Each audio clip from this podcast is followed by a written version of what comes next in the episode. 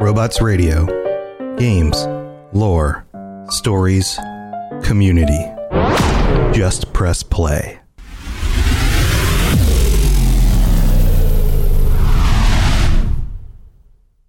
This podcast is brought to you by Anchor.fm, the absolute best and easiest way to host your podcast and get paid for it by running ads just like these. And take it from me, I've hosted at least seven of my podcasts on Anchor.fm. I recommend it to every show on our network.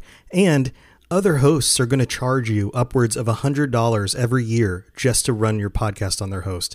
Anchor.fm does it for free. So go check out Anchor.fm for more information.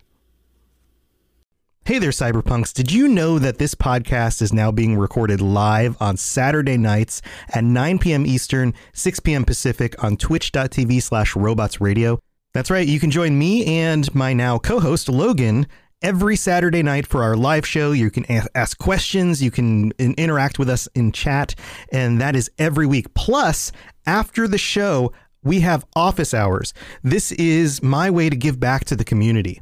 I will be answering questions about podcast creation, YouTube videos, live streaming, anything that I can do to help you guys with your own content creation. And that's every week after the live show, plus hanging out and playing some games and stuff.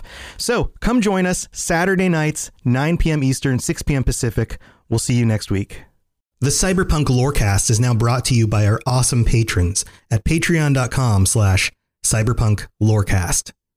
Everyone who supports the show gets episodes early and an ad-free experience. Plus, it's pay what you want. It starts at $3 a month, and you can pay more if you'd like. Go check it out, patreon.com slash cyberpunklorecast. Robots Radio presents The Cyberpunk Lorecast. Welcome to the Cyberpunk Lorecast, where style is just as important as substance. Welcome to the podcast where we explore the lore, news, and gameplay of the cyberpunk games and other dystopian worlds. I'm your host, Robots. Hey there, cyberpunks. I don't know if I should call you guys cyberpunks or nomads or I don't know. There's a whole bunch of names that we could use. You let me know. Let me know what you think would be the best name to call you guys.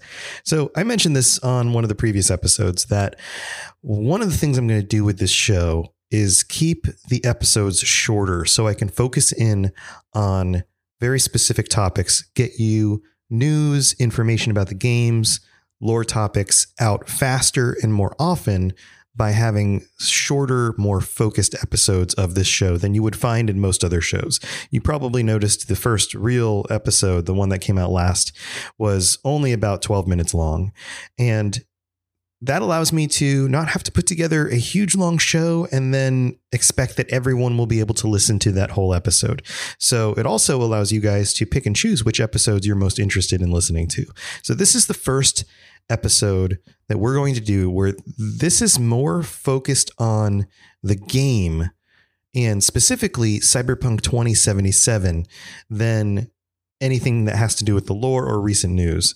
So let me give you a little bit of background before we get into this clip. I found a clip from YouTube from CD Projekt Red, who is making Cyberpunk 2077 interviewing and it's basically it's a really well done clip. It's it's not an interview setting but you can clearly see that uh, they were t- talking with mike pondsmith who is the creator of the cyberpunk universe back in the late 80s and the owner of the ip and i thought that this would be a great thing to put on the podcast in its entirety so you could get right from the creator's mouth his plans for what's coming with Cyberpunk 2077.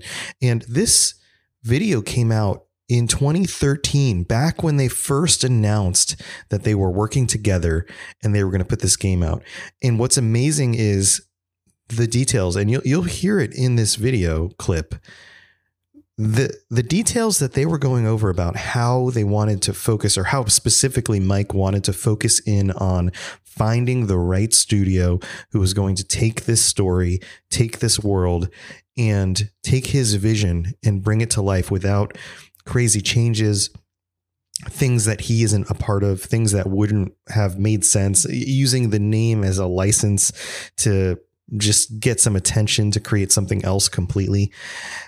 And this is exciting because even back in 2013, this universe and the plans for this game coming out in just a few months were set in motion in a way that I think is going to create a really, really great representation of the tabletop game and the story so far moved into the future. So, without further ado, here's Mike Pondsmith talking Cyberpunk 2077. It's rain wet streets, it's nights like this with fog rolling in, cars, faceless people going by doing the things that they're doing. There's something kind of hypnotic about it. That's when I get inspired to carry what these streets are like, what the city is like, the mysteries, the stories, the thousands and thousands of people that you pass that are going by as shadows in this wet, cold, dangerous environment. I wanted to grab that. I wanted to take it into the future. And where I took it was cyberpunk. What I loved was the fact that it was a, combination of dystopian society, a lot of technology, with this really great overlayer of almost film noir. In a cyberpunk world, I realized real soon, was a world where people had the technology, but it didn't fundamentally change the fact that there was a lot of treacherous, nasty behavior, large weapons, and a lot of sort of serious danger all about. The important part in cyberpunk is just that it's not the technology, it's the feel. It's getting that dark, gritty, rain wet street feeling, but at the same time, getting that rock and roll, lost, and desperate and dangerous quality. Cyberpunk is about that interface between people and technology, but not in that transhumanist way where it's all about the technology changing or improving them. It's about how people use things. There's a great Gibson saying the street finds its uses for things. And that's what cyberpunk is about. Cyberpunk isn't about saving humanity, it's about saving yourself. We've uh, approached doing this video game numerous times before. We have fought to find somebody who was enough of a fan of the world and the game to not want to go change it around or to you know, stick a label of cyberpunk on it and then do something totally different. And so when CDPR approached us, what we realized really rapidly was these guys are fans. These guys know the material. They're quoting things back to me I've forgotten. So they got it. And that's an important thing. You have to be able to understand why this world exists. They're dragging my butt all the way over to Poland several times a year. We're excited because there is a really strong element of cross pollination. Uh, there's a really strong element of cooperative building going on. And that's really great. Cyber 2020 was about early cyberpunk. It was a world in which people didn't know a lot about what the tropes were, the feel for it. The great part about 2077 is that it's a mature form of that. We're basically able to progress a larger arc. You're going to get to see the outcomes of things that we started to talk about in the Fourth Corporate War. And we're going to be able to let players who've played the previous game to see how those progress, see where they go to, and how they'll shape them. We're looking at the same mucky, nasty night city that you were in before, just a lot bigger and probably a lot more dangerous, and with a lot of players you don't know about yet. 2077 is about the cyberpunk you thought you knew, scaled up, bigger, badder, stranger. It's the visual component that the frozen pictures we would put in the books can't give you. It's the sound, it's the feel, it's the movement. 77 is going to be about being there. We've gone through a long, long journey, all of us. Those of you who've been fans have been waiting for us to get the right game together at the right time, the right team. And we were going to wait long enough to make sure it happened the right way. Cyberpunk 2077 is going to be the right way. And I can't wait to play it. And I'm hoping you guys will want to play it as much as I want to play it going to be a hell of a ride.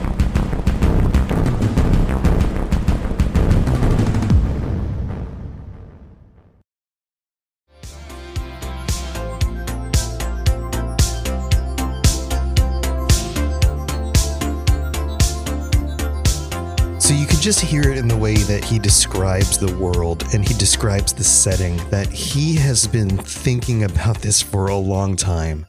And he has created a world that is interconnected.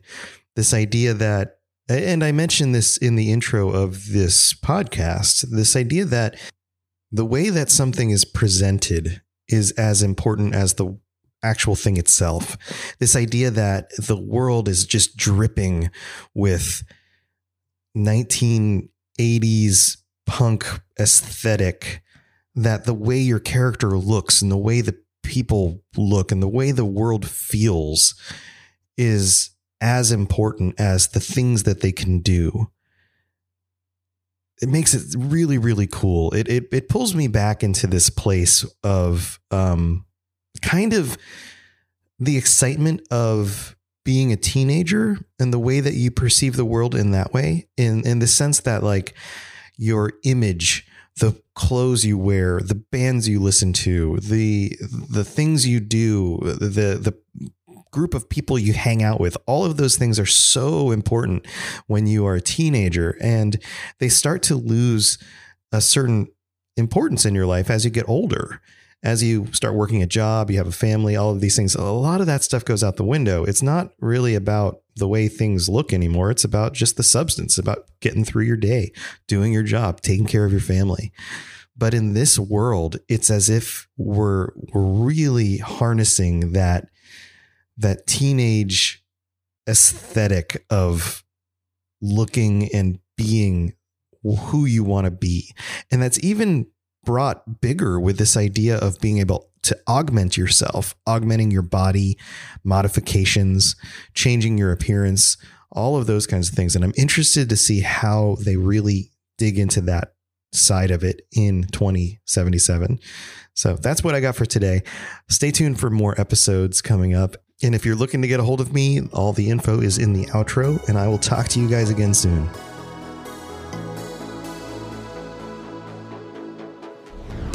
Thanks for tuning in to the Cyberpunk Lorecast. This show is a part of the Robots Radio Network, smart podcasts for interesting people.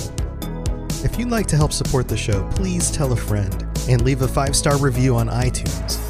If you'd like to get in contact, please send an email to cyberpunklorecast at gmail.com or follow us on Twitter at cyberpunklore. Also, join the community on the Robots Radio Discord.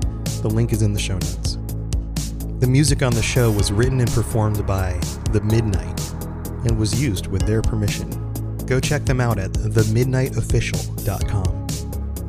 Until next time, stay safe in Night City. We'll talk to you later. You've been listening to a Robots Radio podcast.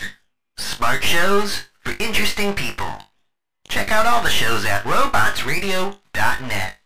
Hey, friends, this is Robots, the creator of the Robots Radio Podcast Network and host of the two original shows on the network the Fallout Lorecast and the Elder Scrolls Lorecast.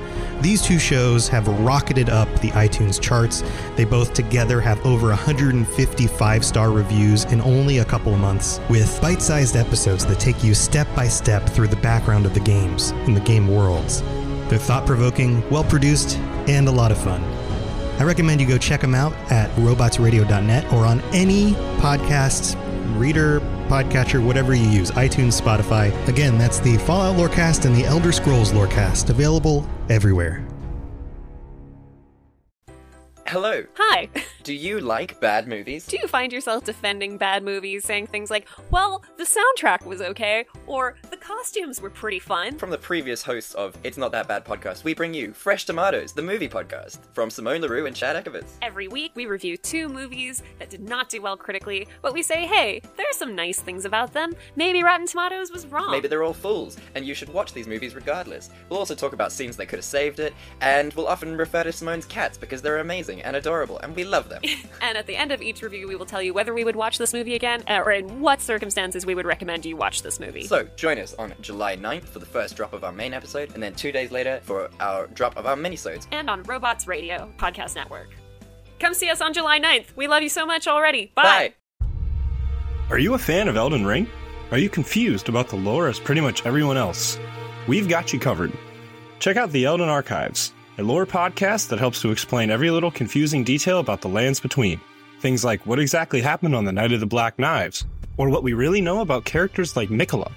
Just like the show you're listening to now, we're on the Robots Radio Network, so you know it'll be good. Wondering how to find the show? Easy. Either go to robotsradio.net or search Elden Archives on whatever podcatcher you're using right now. Bookmark the show for later, and we'll see you in the lands between. Again, that's The Elden Archives, FromSoft Lorecast, available everywhere.